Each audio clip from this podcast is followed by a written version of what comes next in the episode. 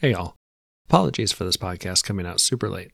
As I mentioned on Twitter, I thought I had edited it before the holidays. I came back and got ready to release it and discovered I hadn't.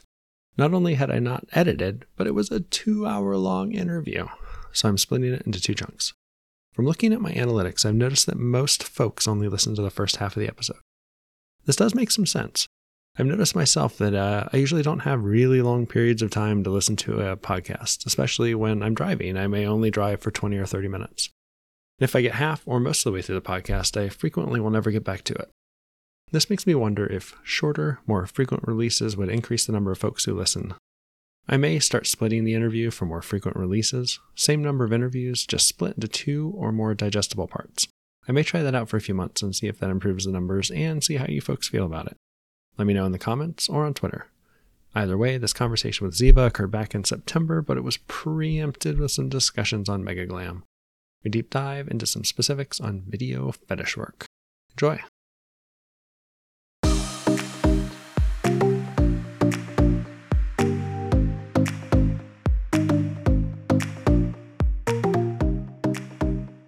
Good day, everyone, and welcome back to the Not Safe for Work Photography Podcast. There are thousands of models and photographers creating adult content using modern platforms and taking control of their own creative lives. Today, we're finishing our interview with Ziva Fae. We started this back in May, but we ran out of time. Ziva is a Phoenix-based traveling nude model modeling since 2012 as a live nude art model.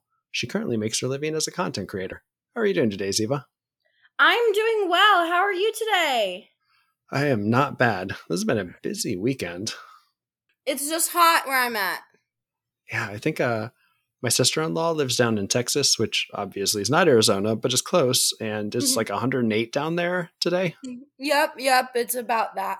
It's around there. Yeah, it's around there. 108, 110 kind of. Yeah. But it's dry heat, right?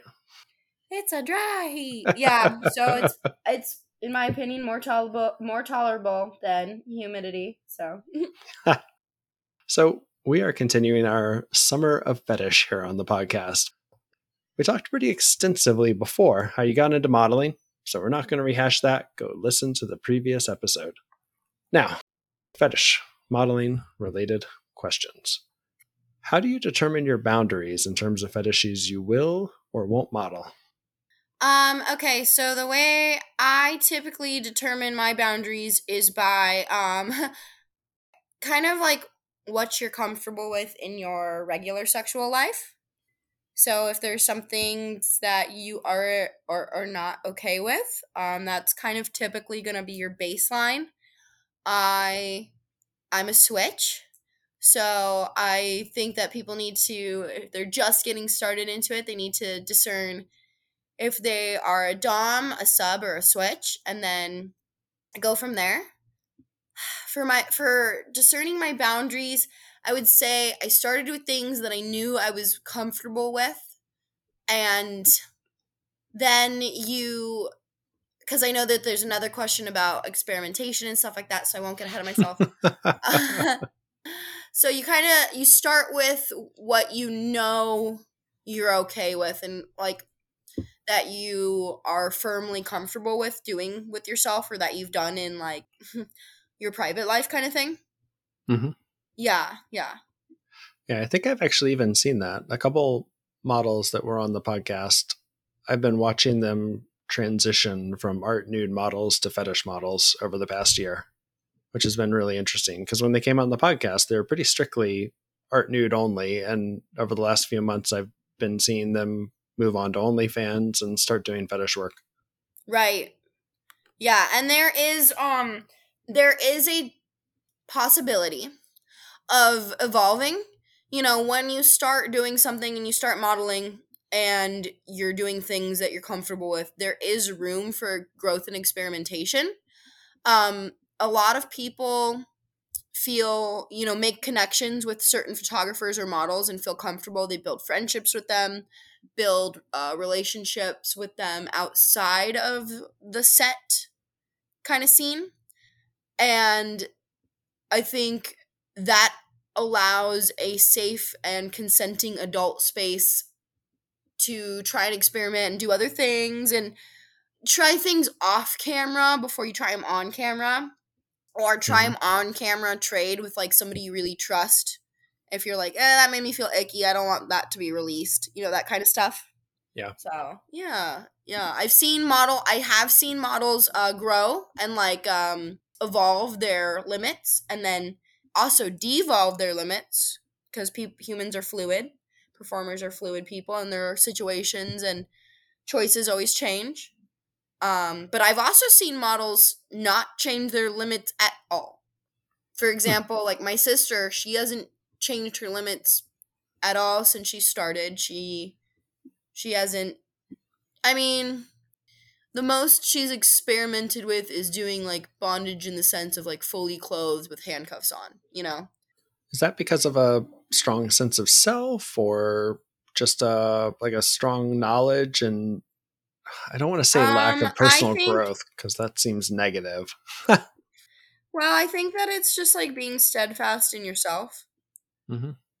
I don't think that it's particularly a bad thing not to not evolve your limits. If you know what you want to do and you're comfortable with it, I don't think that's a bad thing to not evolve your limits. I actually think that's a good thing, because you're not being pressured by any outside influences. So. Well, and that's kind of the follow-up question is, where does that pressure come from? Do you see a lot of pressure from photographers to evolve your limits? Oh, yeah. For photographers and from fans. Fans are... I mean, I get just as many messages from fans all the time. And then photographers push limits often. I mean, there's good ones and bad ones. There's a lot of different people in every different industry. And, you know, some people push limits almost intentionally. And then some people just don't have that level of professionalism quite there yet, which... that's okay. They're learning and growing. It's our job as models to be vocal and be like, you shouldn't advocate for yourself. Yeah. So this happens a lot in this industry. I can tell you that you'll probably hear this from another performer. You know, will you do X? No, I won't do X. Well, what if I increase the price limit, the price point by this much? Now will you do X? Yeah, and that unfortunately does sometimes entice like a younger model who's in maybe a situation that they really need the money or something like that. So there is like a hard sense of like boundary and self with your limits and being pushed, because a lot of, especially the younger you are, the less sure you are of yourself, that you might be in a situation where you really need the money, but you're not, I call it enthusiastic consent. You're not 100% down for the thing. You're only kind of like, yeah, I'll do it. You know, like you can tell that the girl's not sure of herself, or that, you know, rather than like, yeah, oh my gosh, I would love to, I'm just using this as an example. Yeah. I'd love to get fucked in the ass. Oh, yes. Like, let's do it. You know, no, that's not me. In this industry, you have to have a lot of discretion and just like be a responsible, discernible adult that can. You have to be able to read people decently. And I see the same thing, that sort of half-hearted consent. That's the one that's going to come back and bite you later, because that's the one that's going to ask you to take down the work later. And if you say no, they're going to sue you, or there's going to be negative publicity, or you're going to damage somebody else's life by not taking down the work. And exactly. I don't even know what you do.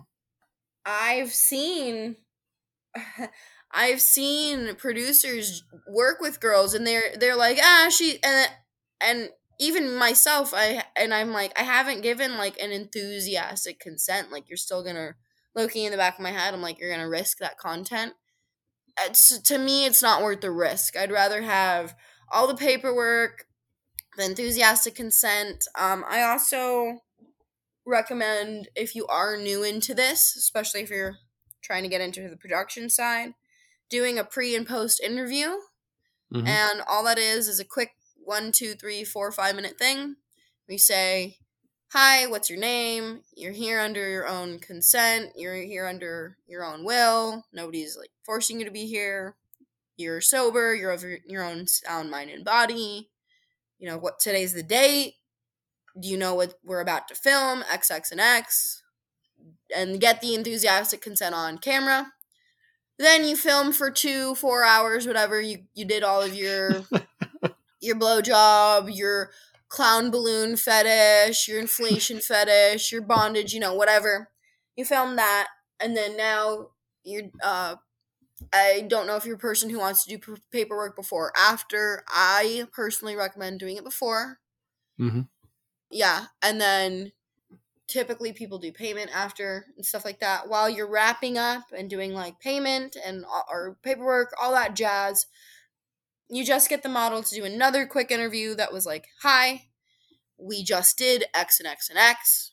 You're aware. You're still of your sound mind, but, you know, yeah. You're okay with everything that just happened. You're aware that it's going on the internet. You know, just a quick pre and post interview is a good safety, liability kind of check thing. Yeah. Although I imagine the enthusiasm after 4 hours of filming might be a little lower. It might be like, oh, I'm tired. I just want to go home. I mean, it depends on the girl, I think. Yeah. Definitely depends on the performer. Yeah. Yeah. We'll accept tired consent at the end. Right. So you do think it's better to do it for the whole thing, not for each individual piece of content if you're doing multiple contents? What do you mean by that? You mean don't do a little pre and post interview for every, like how I hired the girls for 8 videos yesterday. Do it. Yeah. Yeah. Not doing an individual one for each. Hiring the girls for 8 video. Okay. So I hired the girls yesterday for 4 hours. And I had a matrices set aside on a whiteboard to organize stuff so we could do a 10-minute video every half an hour. So I could get they were 10 to 15-minute videos. So I could get 2 10 to 15-minute videos done per hour. That was my goal, 4 hours, 8 videos. Because I set my time aside and how long it actually takes to do a 15-minute video, and people don't realize, because 15 minutes is 15 minutes, right? And so if you're thinking, if I'm doing 2 15-minute videos an hour, I'm literally spending half an hour of the full hour on film. And then maybe that's another 10 minutes of changing. So I'm kind of eating up the whole time. So you literally might not have 5 minutes each, 2 girls, 1 girl. I hired 2. So for me, to be honest with you, I would not have the time I promised the girls they would be out of the door by 5 o'clock. I wouldn't be able to have the time to deliver my promise of the time expectation if I did an interview for each little thing. That doesn't quite make logical sense to me for efficiency, to be honest with you. If I were to do a pre and post video at the beginning where I say, we're going to do Hitachi work, we're going to do tickling work, and we're going to do foot worship work. Those are all the, you know, as long as I make I personally think as long as I make my expectations clear and transparent, and then don't pull any shit on set where I said, we're going to do Hitachi work, we're going to do tickling work, we're going to do foot worship work, and that's what we did, then the video should be legal and consensual and all hunky-dory. But then if I pull some shit and I say, we're going to do Hitachi work, foot worship work, and tickling work, and then all of a sudden we're doing wedgies, that's not what I wasn't transparent, you know. Right. Yeah, so honestly, do what's best for your business and your time and efficiency. Yeah. So do you post that as well, or do you just keep it kind of? All right, so that's just kept in case somebody comes and asks. Yeah. All right. Well, I know one of your questions was, well, it might be kind of good for me to transition into – you had a question that was kind of like, do people ask you to do things that are outside of your limits to you? Let me follow up with what I was thinking there, because I was thinking that – because I was like, if you do the work of the interview, then you probably want to let people know. So, for example, I was thinking of content that I might shoot related to the podcast or to photography, where you may shoot – like voyeurism related stuff, like models changing. Yeah. That can look kind of sketchy.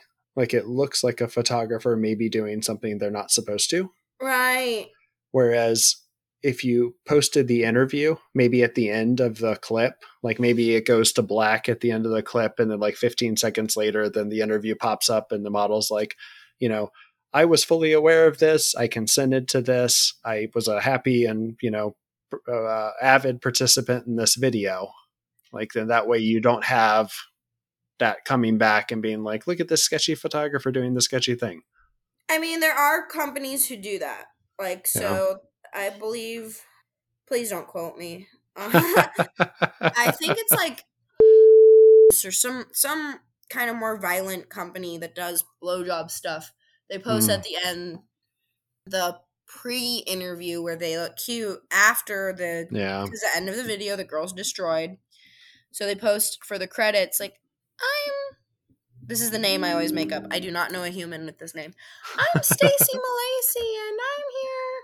I want to be, and I'm ready, and let's do it. And that's like, and then they have their credits rolling. They don't post the whole thing. They post like just basically the enthusiastic. Gotcha.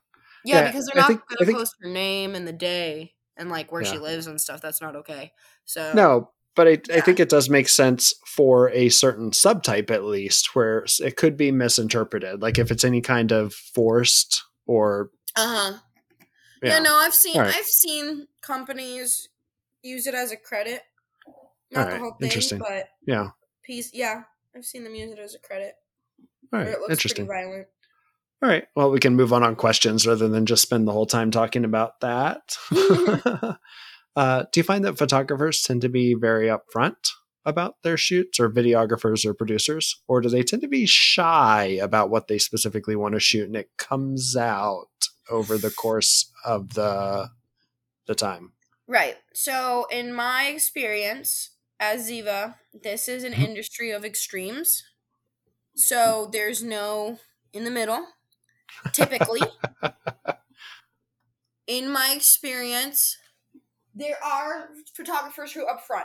Lots of people are upfront. It's amazing. I appreciate it. I super appreciate transparency. Lots of people have been doing it for a long time. They have a formula, how they operate their business. They almost, and a lot of them have like almost a copy pasta, I call it a blurb, like a little Word document or a paragraph or like last time we discussed how a lot of photographers have a limit checklist. They'll also have I put together my own one of those after that. That was like one of the first things I did when I got back from Vegas. Good for you. Yeah, yeah. And on top of a limit checklist, I've seen like this, I would call it like a fill-out forum. And it's where it's like maybe 1 to 3 or 5 pages.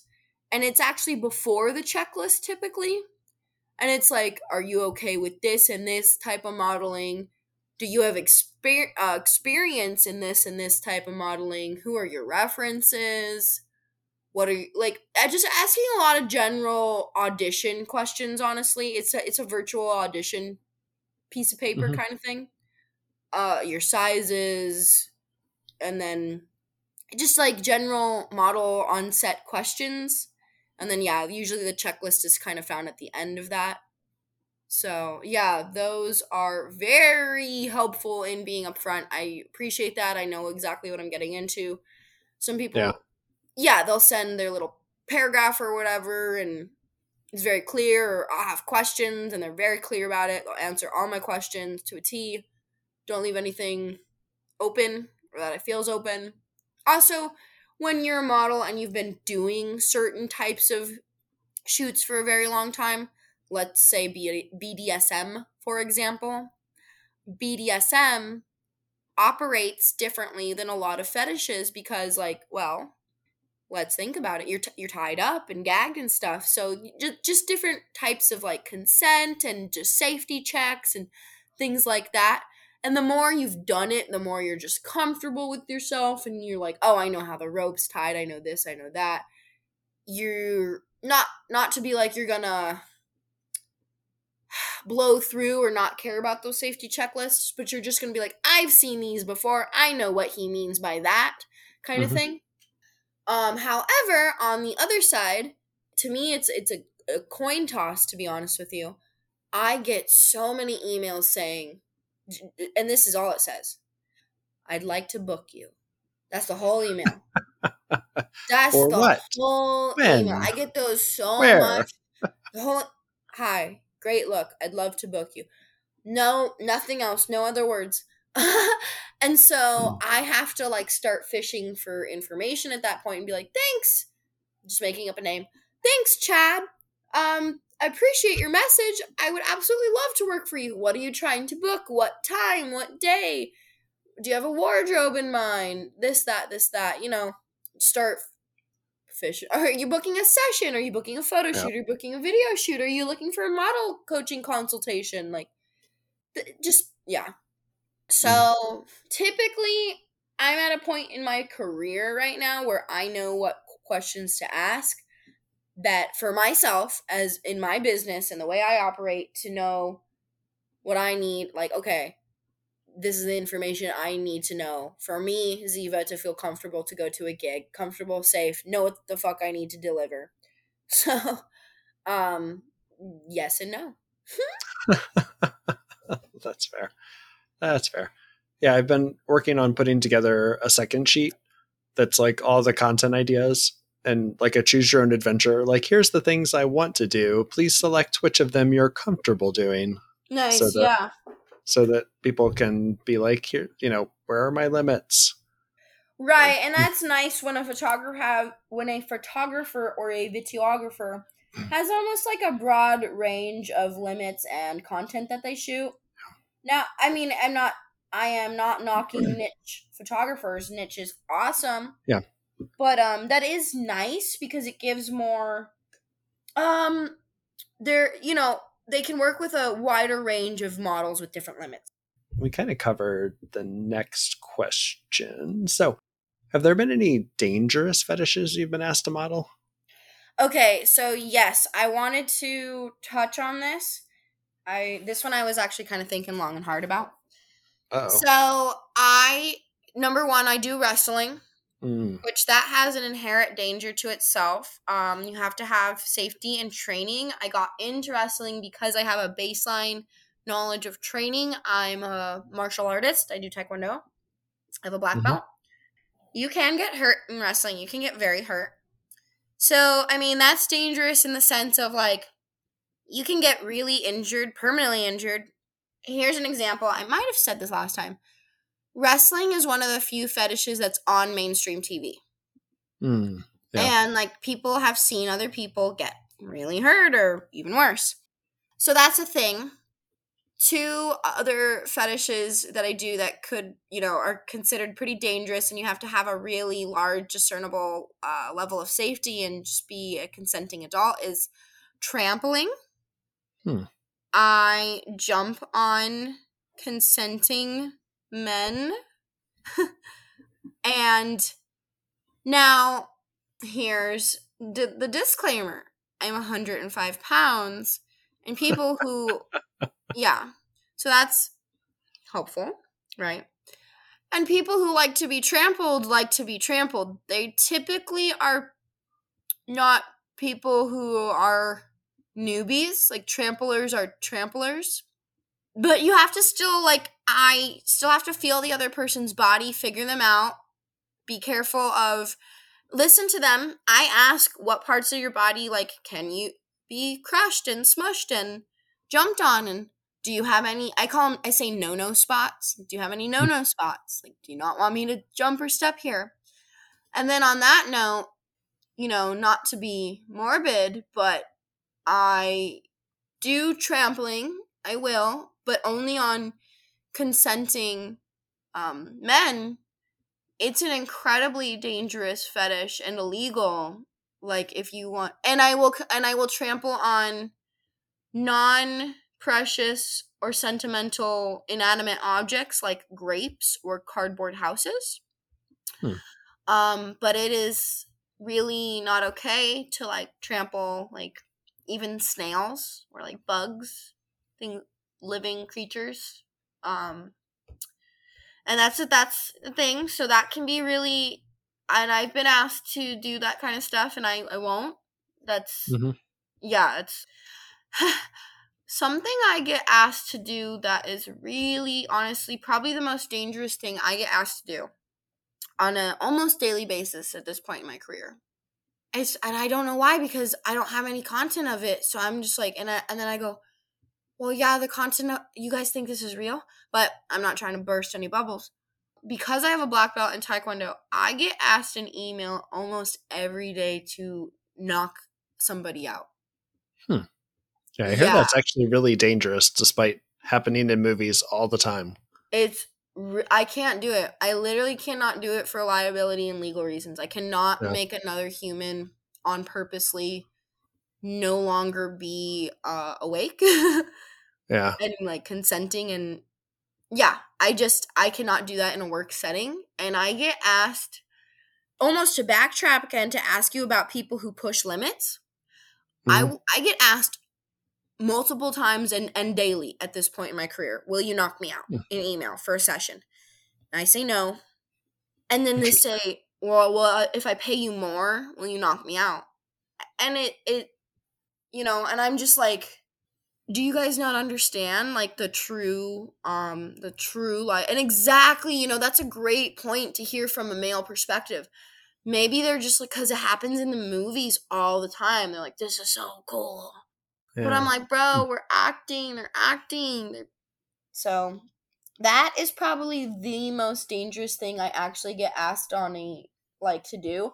And it's really interesting because you would think that somebody's asking me to do a dangerous thing that's putting my life in danger, like my body in danger per se, where if somebody's asking me to knock them out, I still think I'm in, you know, legal danger. So, yeah. Interesting.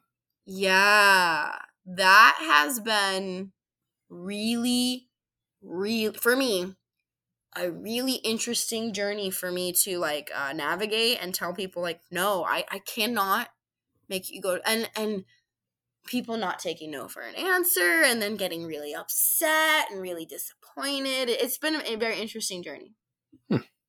That's fair.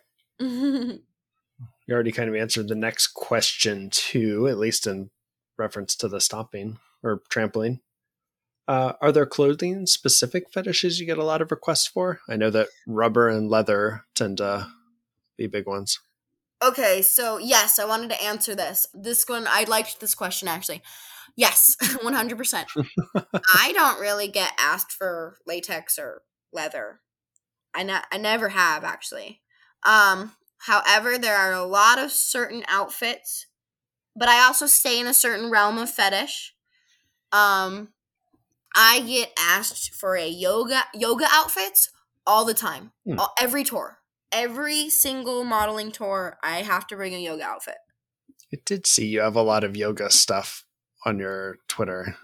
Always. And I'm not a yogi, but there are a lot of principles that cross over between martial arts and yoga. So I think that's where people think I can, you know, I am flexible and I can do things like that. I'm just, I don't know the exact, like, that's a downward eagle dolphin. I don't know that term, you know, those kind, but I can do the thing. So yoga outfits are probably the main thing I get asked for all the time.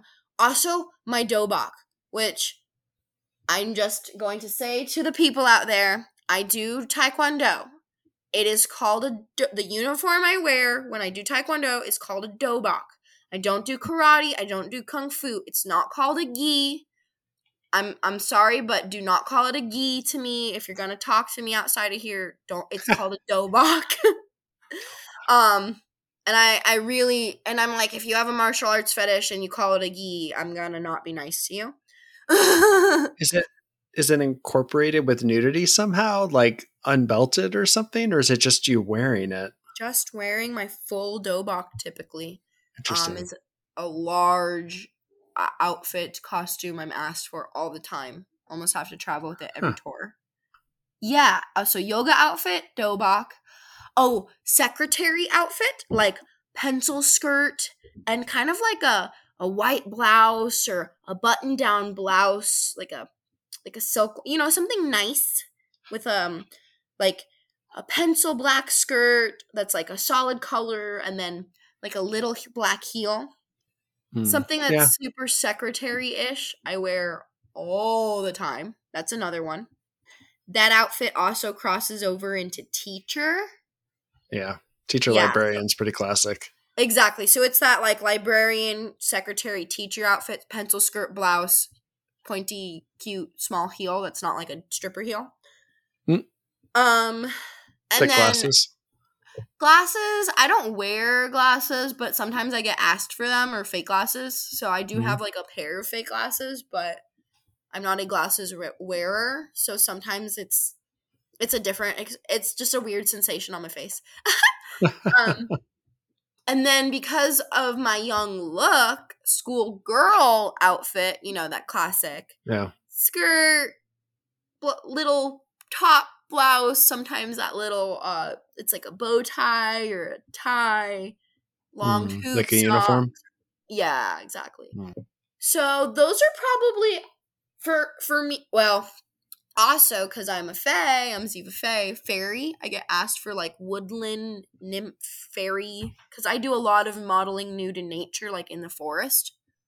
So I personally, I also have it. I'm Eastern European, like I'm Slovakian. So I have this kind of fairy look. So I actually do a lot of work with fairy ears on. Those are probably me, Ziva's top personal fetish outfits that I am asked for. And like the yoga outfit's probably the top one, and then my dobok, and then the skirt.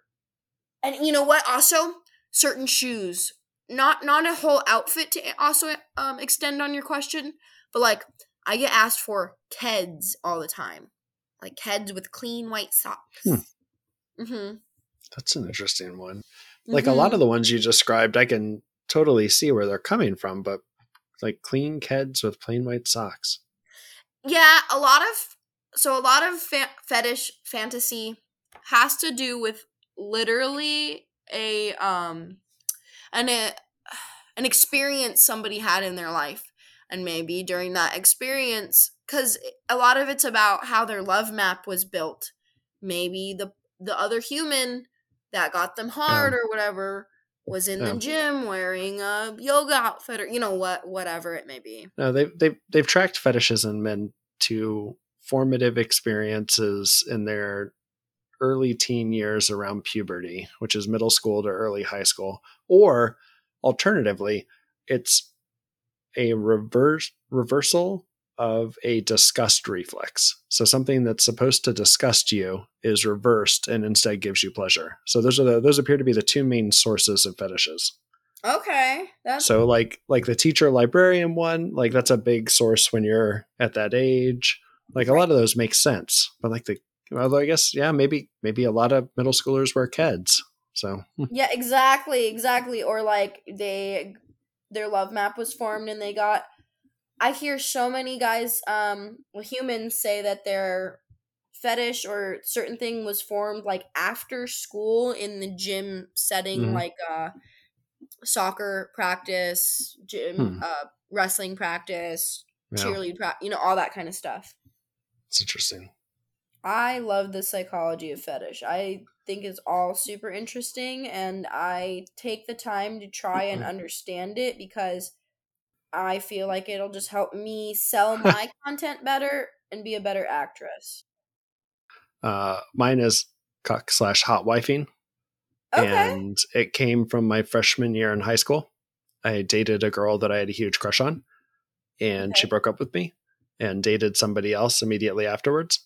And I spent my entire freshman year fantasizing that she was hooking up with him because the guy was talking all about like all the things that they were doing, which may or may not have been true. I mean, it's freshman year in high school. Who knows how much of that was real and how much of it was just boy bragging. Yeah.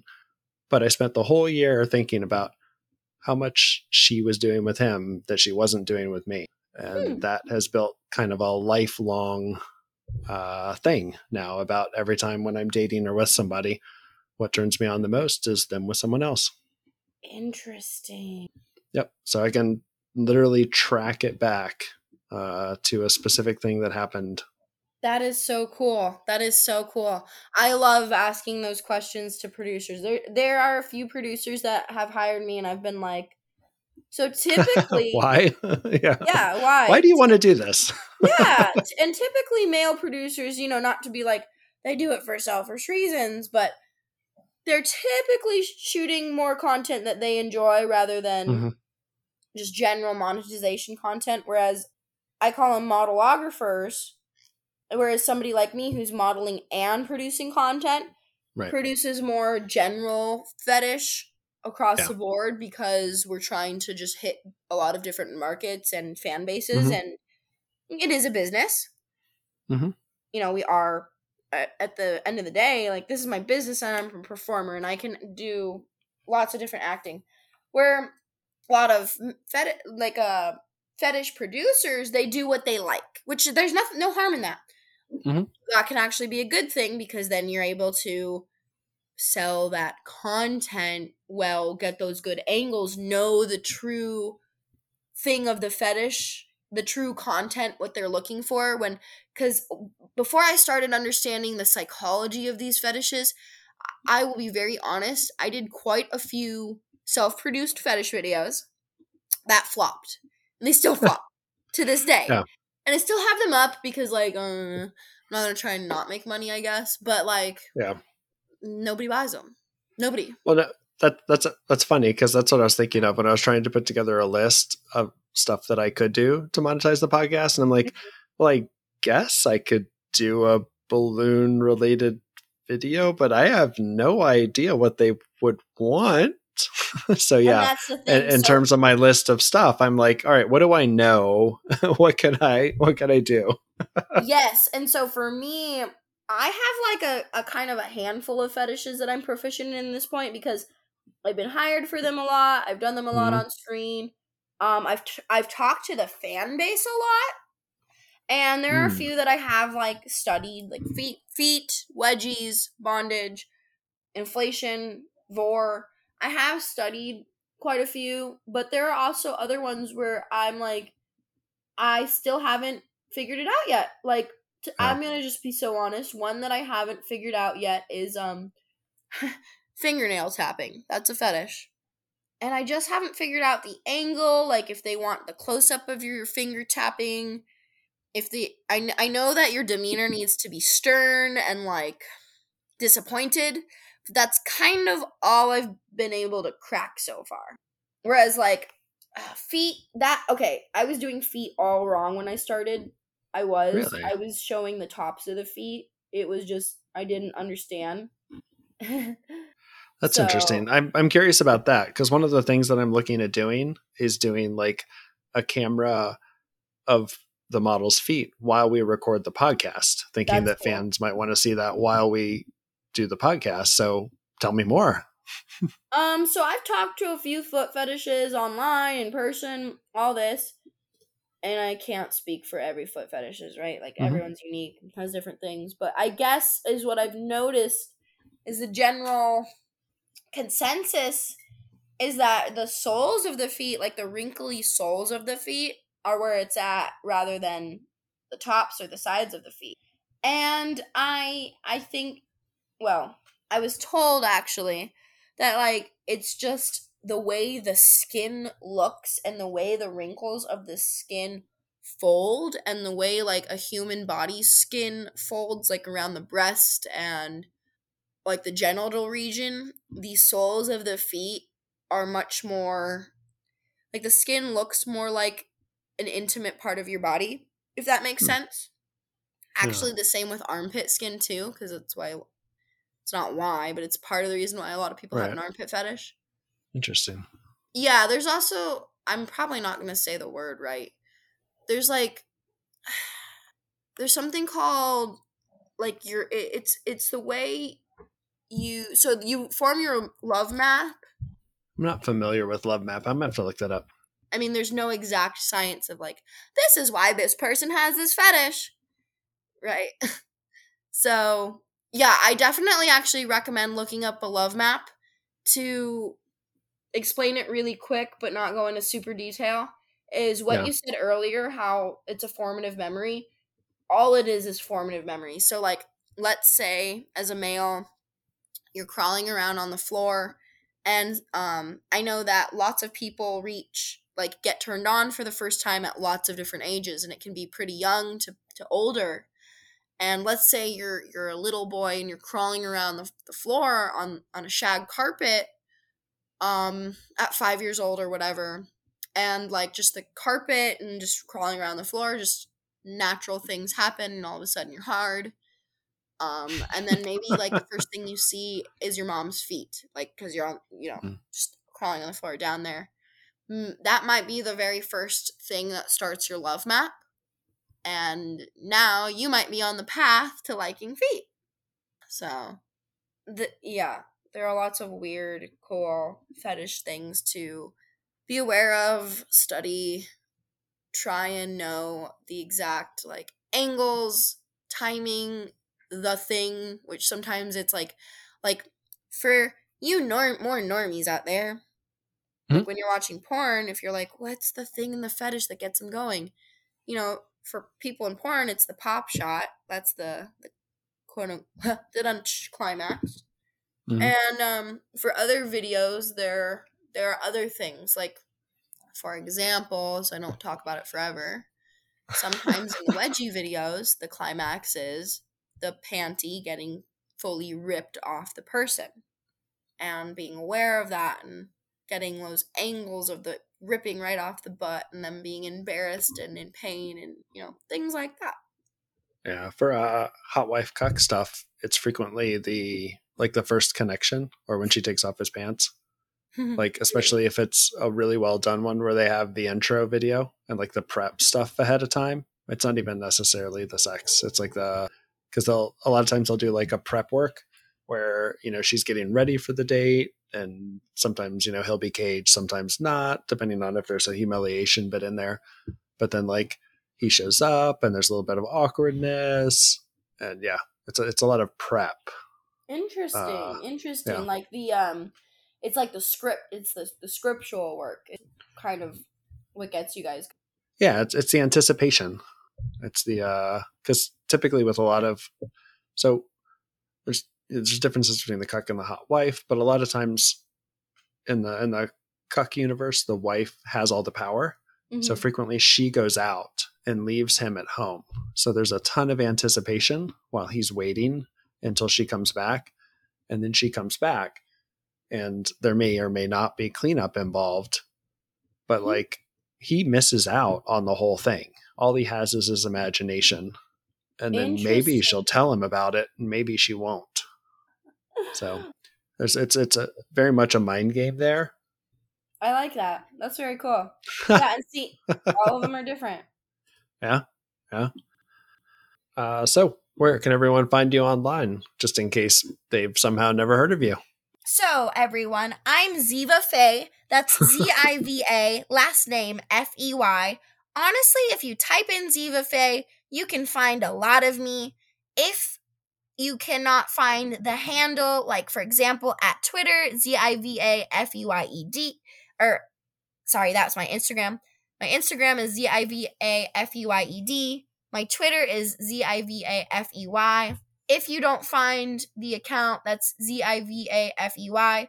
Throw on an ED at the end. See if you can find me that way, because that means probably I've been deleted off of that website, and that's my second go-around account. Yeah, and you guys can always email me. I very much welcome emails with questions, and I will always send you guys my link if you want my Linktree to find me. You can find all my links on Linktree at Ziva Fae. And with that, we are done. Check us out at the NSFWPhotographyPodcast.com. On Twitter is at NSFW Photography.